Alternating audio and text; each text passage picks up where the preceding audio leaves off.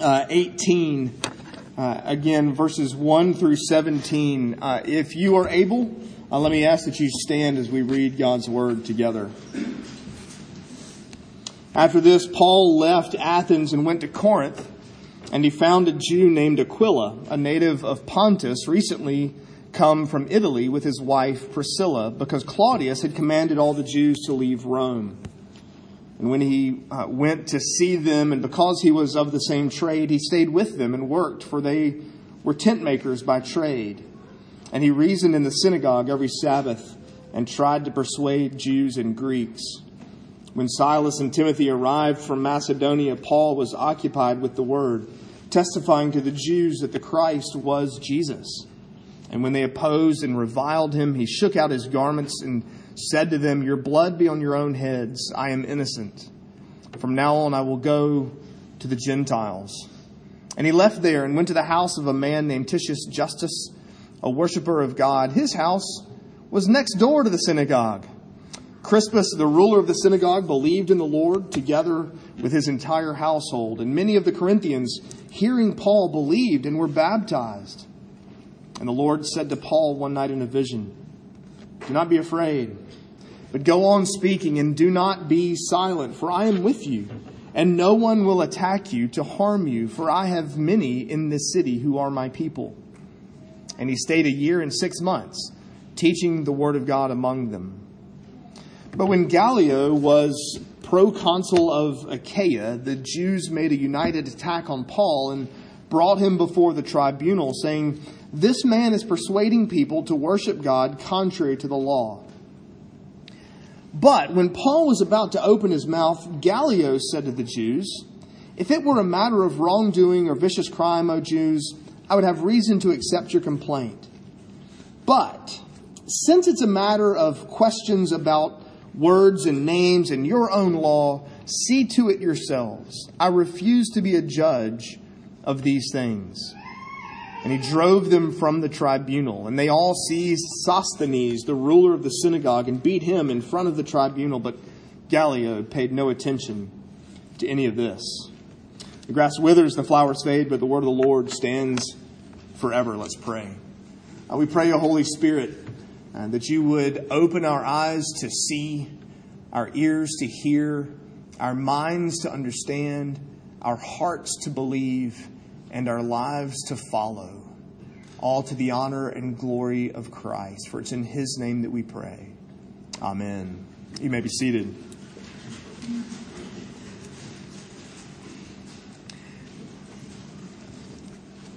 I need to, um, I feel like I need to, because this week I got confused.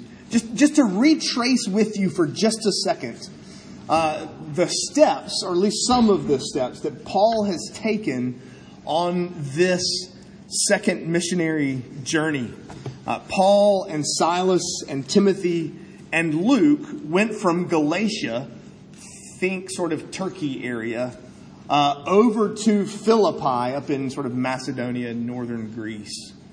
Uh, from there, Paul, Silas, and Timothy went to Thessalonica, then to Berea, and then Paul, kind of continuing to sort of follow the Aegean Sea down around Athens.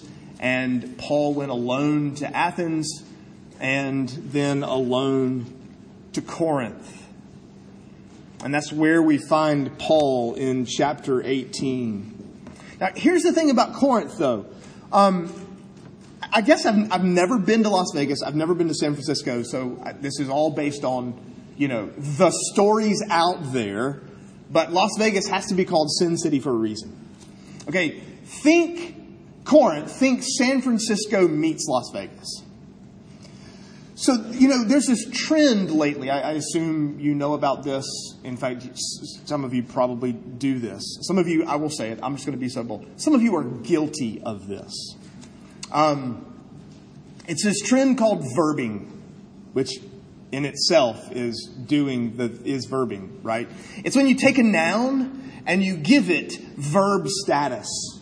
The, the classic, the standard example everybody uses these days Everybody says, I was gifted a blank car, a sweater, books. Meanwhile, over on the sideline, the word given, which is a perfectly useful verb, is sitting there going, why have I fallen out of faith? Like, why is everybody gifted things? Why weren't people given things? Like, I'm a perfectly good verb. I'm already a verb. You don't need to take a noun and turn it into a verb and then put it where I belong. Okay, can you tell that's like really gets under my skin? But here's the thing the Greeks beat you by 2,000 years. They took the noun Corinth stuck a verb ending on it, and created a word to Corinthianize.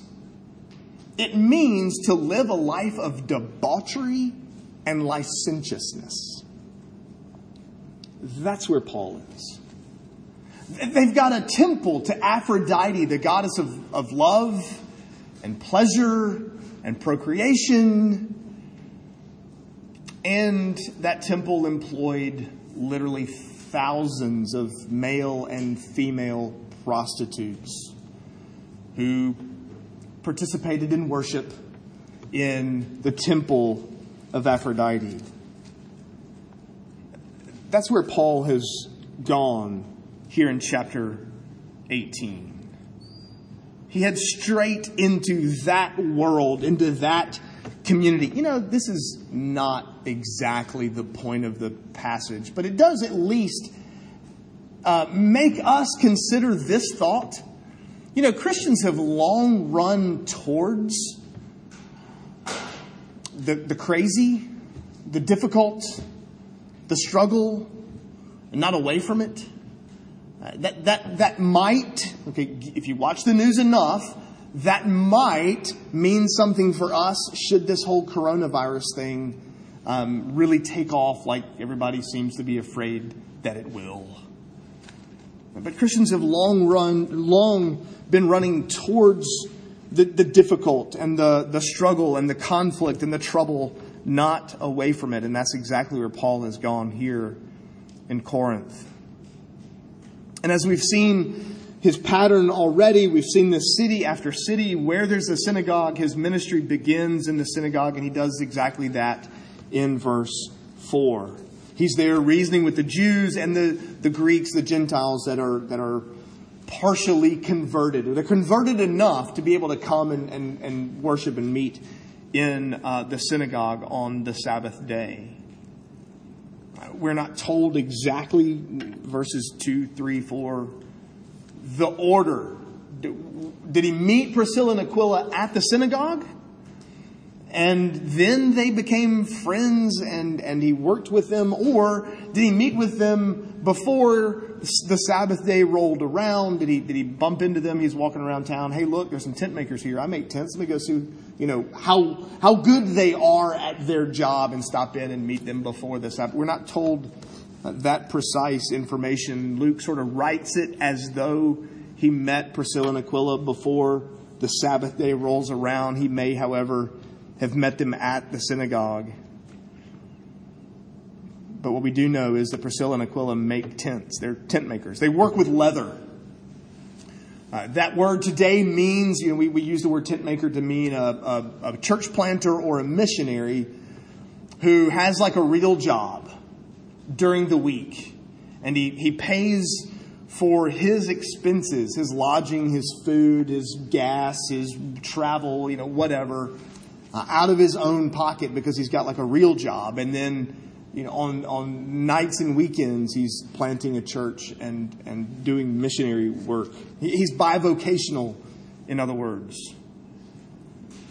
Paul made tents. He worked with leather and so did Priscilla and Aquila. So he ended up getting a job with them and, and staying with them and working with them. And so he could make money during the week. And then you see that on the Sabbath, he's reasoning in the synagogue with the Jews and the Greeks. Now, before you get any crazy ideas, I don't know how to make tents. So that's out. But think about Aquila's journey so far. Examine his passport. Let's grab Aquila's passport and open it up. He's Jewish. So, ethnically and historically, he's an Israelite. But he's from Pontus, which is Turkey, Asia. For us, it'd be modern day Turkey. More recently, though, he's come to Corinth from Rome. So, Israel, Eastern Mediterranean, north grew up from Pontus. That's where his passport was issued in Asia. But from there went to Italy and, and was living in Rome and then has now come back east to Corinth, to Greece. And Luke tells us why he's there. For that matter, there's a, a Roman historian that records the whole thing for us. It turns out that in 49 AD, the Emperor Claudius had enough of the Jewish Christian conflict in Rome. So much so that he just made them all leave.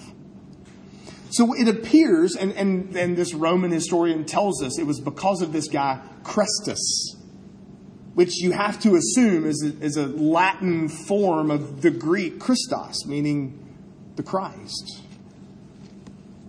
So it appears that what was happening is the gospel was being proclaimed in Rome. Jews were reading the Old Testament and learning about Jesus and seeing that Jesus fulfills the Old, Test- the Old Testament. He really is the Christ, He really is the Messiah. And they would get converted, and then that would cause conflict among the Jews in Rome. And it was bad enough that Claudius just finally said, you know what? Every one of you out. I, am just, I'm not putting up with it. Just all of y'all, all y'all got to leave Rome. You just can't stay here any longer. Think about that for a second. Who's preaching the gospel in Rome? How did this Chrestus, how did Christ become a source of conflict in Rome. Paul's not there. Paul hadn't been there. Far as we can tell, no apostle has been there. Who is preaching the gospel in Rome and causing enough trouble that the Roman emperor would say, Get out? Probably these are people who were in Jerusalem back in Acts 2 on the day of Pentecost.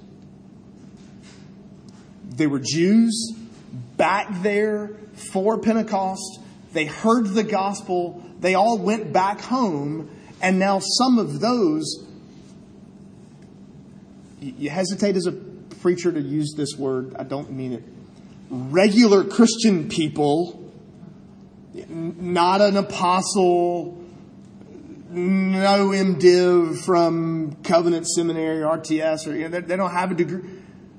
People converted in Jerusalem on the day of Pentecost have now taken the gospel with them back home to Rome. That's what we want for Grace Covenant, by the way. We want just regular old Grace, Grace Covenant church to cause issues for the cause of Christ in Athens, not Greece, Athens, Alabama. That's exactly what we want for our church. But also think about this from Aquila's point of view. Okay, hold on. So, from Pontus, but he moved to Rome and was living there for whatever reason, we aren't told, and then kicked out. Imagine you having to be kicked out of your city because you're Jewish or a Jewish a Jew converted to Christianity. You would you'd cry, you know, this is this is unfair, this is mean, um, this is discrimination. You would you would cry every sort of legal ramification you could come up with bring charges against the, the, the, the emperor, against the government for forcing you out based on religious belief. You, that's oppressive. You can't do that to me. You might even think, you might even be tempted to think, um, God, can we just talk for a second? You see, we're telling people about Jesus. This is the growth of the church, God. This is evangelism. You've called us to do that, God. Why are you letting him kick us out? Right? We go through conflict like that, and we run the risk of looking at God and going, starting to question your goodness or your wisdom or your power, or all of them, or some combination thereof. But did you see what came of Priscilla and Aquila being kicked out of Rome? I mean, if they'd stayed in Rome, we wouldn't have them in Acts 18. We'd know nothing about them. If they'd stayed in Rome, they wouldn't have become part of Paul's missionary team. In fact, they're going to travel with the very next passage. When Paul leaves Corinth, he takes Priscilla and Aquila with him. And they actually participate in Paul's ministry in Ephesus. But that's another Sunday. What are those struggles? What are those conflicts in your life that make you question God's goodness? that make you question his wisdom, that make you question whether he really does love you. But God, you know, if you really loved me, if you really cared, and if you were really all powerful, you wouldn't let me go through this. Now, look, I'm not saying the pain isn't real. I'm not saying the suffering isn't real. I'm not saying the conflict isn't real. I'm just simply reminding you that Romans 8:28 is true. That God's going to use all things, they're all going to work together for good for those who are called according to his purpose. That's Aquila's experience. In verse 5, things change for Paul. Timothy and Silas uh, arrive, and they apparently come uh, with money. And, and go, here's your afternoon uh, reading, your Sunday afternoon. This, you're looking for something to do to spend the Lord's day. Here you go. Uh, read First Thessalonians. You can read First and Second if you want to. Read First Thessalonians this afternoon, uh, and piece together uh, Paul writing to the church in Thessalonica and Timothy. It appears that Timothy actually went back to Thessalonica, comes back to Paul here in Corinth, and he's actually bringing money from other churches, quite possibly the church in Thessalonica. They've sent money for Paul because notice things change. These, he seems to be now occupied with the word and not occupied with tent making. He seems to be freed from his regular job because he's got he's he's raised support from uh, the church in Thessalonica or Philippi or Berea or all of them and now uh, he's able to, uh, to labor in gospel ministry without working, at least as a tent maker. You know, it's been Paul's experience. It's our experience too. But we've seen it's been Paul's experience uh, to get mixed responses to the gospel. Everywhere he's gone, you've, you've had some believe, some Jews believed, Greeks believed, and some didn't. And sometimes they run him out of town. Sometimes they keep him because there's a seems like the, the converts outnumber the the the revilers or whatever. He he has the same problem here in Corinth. We're told in verse six uh, that some of them opposed and reviled him. In fact, the word reviled is actually the word that gives us the word blaspheme. They're, um, they're hurling insults at both Paul and at the gospel. They're, they're hating both. They're reviling both. They're, they're opposed to Paul and they're opposed to the message that Paul brings. In fact, it got so bad that Paul literally shook out his garments at them and said, Look, your blood is on your head. I'm innocent of your blood. Why can Paul claim to be innocent? See, you and I, there may be people, there may be situations in our lives when we feel like, you know, this evangelism thing just isn't going well. And, and this person is, is being difficult and obstinate and they're, they're unresponsive. And sooner or later, I'm just going to shake out my garments at them and say, you know what? Your blood's on your own head. Notice, first of all, Paul has been clear with the gospel to these Jews. Before we go shaking out our garment, we have to ask have I been clear with the gospel, or have I really just kind of been nice to them and called it evangelism, and now I'm done? Even though we've never actually really talked about Jesus? We should be talking about Jesus long before we start shaking out our garments and, and deciding that your blood is on your own head.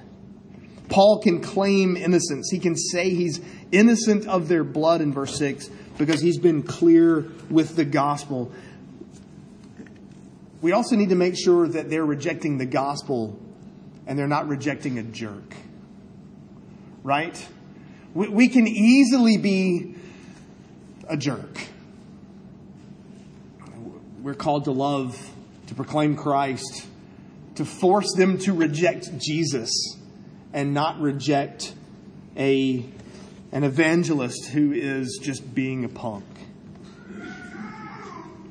And with that, Paul's missionary focus shifts from the Jews to the Gentiles. Yes, he was called to that at his conversion, and yes, for that matter, he's he's preached the gospel to Jews and Greeks all along the way, but certainly here in Corinth, his focus shifts to the Greeks. And did you notice where the core group? So this first pres, the church that would become first pres of Corinth, uh, was initially sort of meeting in the synagogues, and that needs a new um, meeting location. And so they start they they meet in somebody's house. This guy Titius Justus. He's like, look, if you're looking for a place to have your core group meetings, we can do that here at my house, which just happens to be right next door to the synagogue. You can imagine the conflict and the pain and the consternation that caused for the Jews and for Paul as well. So they started meeting there in Titius Justus's house. And notice what Luke records for us.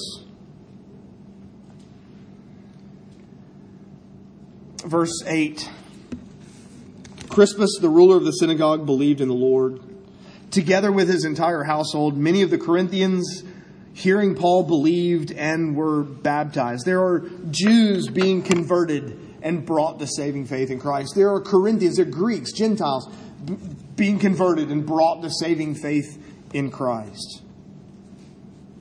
Here's the thing you and I don't control how people react to the gospel. Now, again, if we're being a jerk and they react to us, that's on us. But if we're being loving and, and evangelistic and telling people about Christ and they, they receive him or they reject him, you don't get to control that. We don't make that call. Paul was not in charge of Crispus believing, of some of the Corinthians believing, of the fact that many of the Jews reviled him and rejected him and dismissed him. We don't convert people. That's God's responsibility. We don't change hearts. That's God's responsibility. You and I are called to proclaim Christ and let God do with them as he sees fit. And then Paul in verses 9 and 10 gets something that you and I uh, may or may not ever get. In fact, we we, what he gets in verse 9 and 10 we should not expect Uh, because the Bible's closed, we don't get revelation like this in this way, uh, the way Paul does from God in verses 9 and 10. But look at what Paul, look at what God says to Paul. Do not be afraid.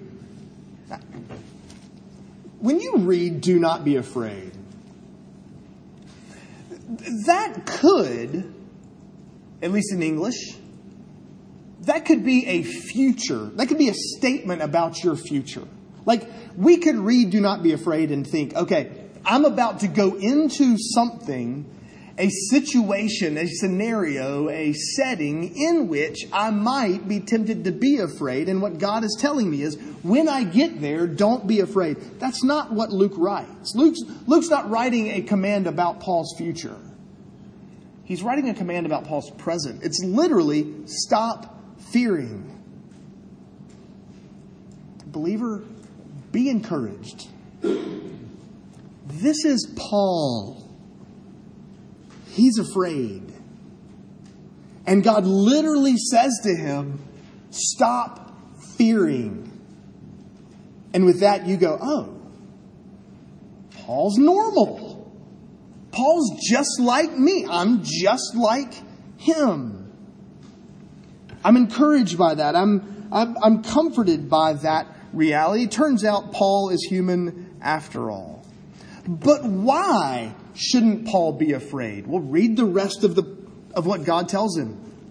Go on speaking, and do not be silent, for I am with you. You know, God has promised to be present with his people. You have that exact same promise. That's not a promise for Paul that you and I don't have. Jesus tells us in the Great Commission, and I am with you always, even to the end of the age. Peter will write something similar in 1 Peter 5 7 when he urges us to cast our cares on God because God cares for you. Or we read Psalm 23 and he's with us. Even though I walk through the valley of the shadow of death, you are with me. Or Haggai 1 when God says to his people, I am with you, declares the Lord. Or Genesis 15 and 17 when God promises to Abraham a place, a people, and his presence and you are encouraged because Paul is like you in that he is afraid, and you're encouraged because you are like Paul. You have the exact same promise of God's presence. So I, um, you're welcome to make fun of me if you like. I can handle it. Um, I'm a soccer fan. Uh, on Saturday mornings, you can pretty much guarantee that I am uh, sitting alone in our den watching English Premier League soccer. Um, I don't have a team. I just like soccer. I just so it, it doesn't matter. I just like watching the game. Uh, Liverpool, uh, the Liverpool Football Club in Liverpool, England, uh, has a motto. They needed it yesterday. They lost three to nothing to one of the worst teams in the league. But don't get me started. Um, their motto is, "You will never walk alone. In fact, actually, at the end of the game, I mean, there's like two or three minutes left in the game, and they're losing three to nothing to literally one of the bottom two clubs in all of, and their fans, and it's an away match. There aren't many of their fans, but their fans are actually chanting it back to the players. You never walk alone. It's really kind of cool. You realize as a believer, you never walk alone. God's with you. God has promised his, and this is not just in sort of that generic, I know God is everywhere sort of way. In fact, Paul writes in Ephesians, you actually have the Spirit, God's Spirit living in you as a deposit, guaranteeing the security and eternality of your salvation. Believer, you never walk alone. You just became a Liverpool fan, I hope.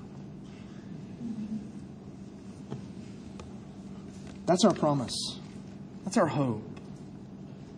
No, things don't always go exactly the way we want them to. No, that doesn't mean that we don't go through suffering. No, it doesn't mean that we don't have trials. It means that when you're in them, you're not alone. It means that, yes, you might get kicked out of Rome and be forced to go live somewhere else. And, and you may think that's wrong and just unfair. God has not left you alone.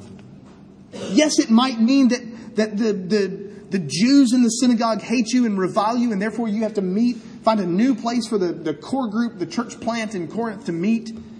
And yes, you might be afraid to proclaim the gospel and you're just not sure how people are going to respond, but that's okay. You're not alone. God is with you. Yes, we walk through the valley of the shadow of death, but we don't walk there alone. Believer, be comforted by that promise. In fact, the passage ends with Paul experiencing that presence. Sometime later, uh, Gallio, the, the proconsul of Achaia, which is kind of that larger re- region of, of Greece, um, the Jews, and they've done this before, the Jews uh, sort of stir up a riot against Paul and they try to get the um, civil authorities involved and they try to have a trial and try to get him persecuted and, and kind of maybe put to death or kicked out or uh, whatever it is they're trying to do. And so they take this uh, accusation to Gallio. And before Paul could even open his mouth, did you notice that? Verse 14. When Paul was about to open his mouth, you can almost picture They've dragged him in to the tribunal's presence and they, Gallio, this guy. And Paul goes, takes that breath, starts to form a word, and Gallio goes, I'm not putting up with this. This doesn't have anything to do with our laws. This is your words and your. No, I'm not. We're not doing this. I'm not playing that game. And and and you can almost sort of picture Paul go, okay, and walk out. He was promised God's presence, and in the very next few verses, he gets to experience that. God, in his sovereignty, dismisses this trial before Paul ever has to utter a word. He experiences God's protection in that moment. Let me make uh, a couple of applications from this passage. Uh, the first is this uh, conflicts, uh, the struggles that Paul and Priscilla and Aquila uh, go through. They show us that evangelism, uh, that church planting, that church growth isn't always going to be a walk in the park. It's not always going to be smooth sailing it's anything but smooth sailing for them. Not everyone's going to want to listen. Not everyone is going to get converted. Not everyone is going to just come in droves and embrace Christ just because you've been so eloquent and you've said all the right things and answered all their objections and it's not, you know just masses of people. We're not given any of that promise. Not everyone's going to receive Christ, but Christ will build his church, and even the very gates of hell itself cannot and will not prevail against it. Their struggles also show us uh, that every event of life, um, that God is using every event of life to orchestrate his plans and his purposes for us, for his church, to reach the elect to gather and perfect the saints, to reach the lost, to build and grow his church. You and I are tempted. And in fact, there are many in Christian circles who will tell you you deserve your best life now, your smooth sailing life now. That if you just believed, everything would go swimmingly and you'd never have any trouble whatsoever. The Bible actually tells us that our conflicts are being used by God to accomplish His purposes. you and I are not the main point of the Bible. Jesus and his glory. That's the main point of the Bible. A second, which leads to another application. There's a command over and over again uh, throughout Scripture, and it seems to be that every time someone comes face to face, and you have to put that second face in, in quotes, with God or with the angel of the Lord, the first thing they hear is, do not be afraid. I think that comes up pretty much every time that someone comes face to face with God. Believer, don't be afraid. Not because you know everything, not because you have all the answers, not because you're that great and strong, but because you never walk alone. Because God Himself is with you. We take comfort in the command not to be afraid. Have you ever thought about this? You realize if God is not sovereign, if God is not the king and ruler of every molecule anywhere ever in all of creation, he can't tell you don't be afraid. If God's not sovereign, he can't say that. Why not? Because he doesn't know. Because he's not in control. The only reason that God can tell us don't be afraid is because he holds it all. In other words, every time we read the command, do not be afraid, we're reminded that God really is in control. That, that, those words alone, do not be afraid, fear not, stop fearing. Those words tell us that God is sovereign over everything that you and I face. That He really has foreordained whatsoever comes to pass, to quote from the Shorter Catechism, which I think was last week, maybe a couple weeks ago. Whatever comes, whether suffering or deliverance from the arrest, we can face it because it's all in God's hands, because we are in God's hands. Which leads to another application. If God is sovereign over everything, then He's sovereign over the response of unbelievers to the gospel. Their reaction, their response to the gospel of Jesus Christ is outside of your control. You and I are called to evangelize. You and I are not called to change unbelievers.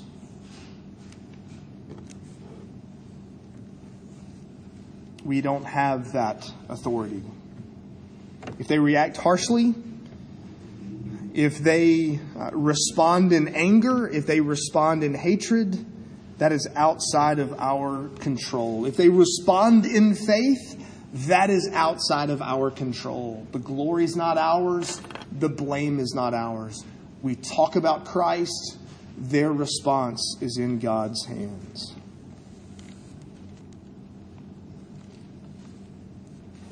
Another application. I should have said this a few minutes ago.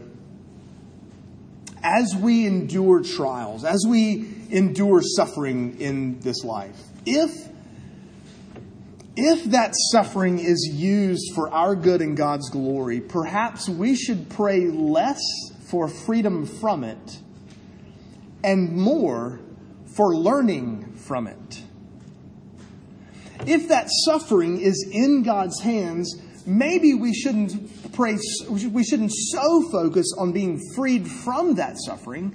Maybe we should instead focus on praying that God would teach us what He was trying to teach us through it for His honor and for His glory. That doesn't mean you don't pray, deliver me from this trial. But it means you add and mean equally. And if that's not your will, help me to grow from it, to learn from it, to understand you more because of it. And finally, let me make this application. Have you trusted in Christ for your salvation? Because if the answer is no, then as Paul says, your blood is on your own heads. Christ is offered to you in the gospel. He's freely offered to you in the gospel. The gospel says you're a sinner and in need of the saving, cleansing blood of Christ if you'll trust in Him and Him alone, not in your goodness, not in I try harder, not in I'm better than I used to be or even better than the people around me. You trust in I'm not really good at all. Jesus is perfect. His blood was shed when mine should have been.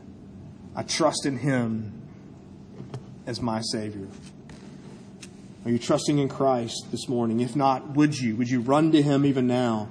Run to the cross and there find forgiveness. Let's pray together.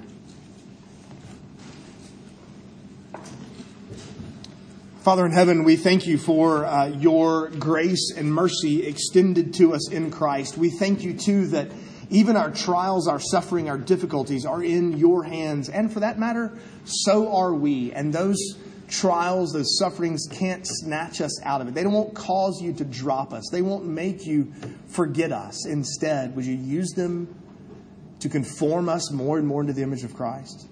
Uh, to love you more, to know and understand your purposes more.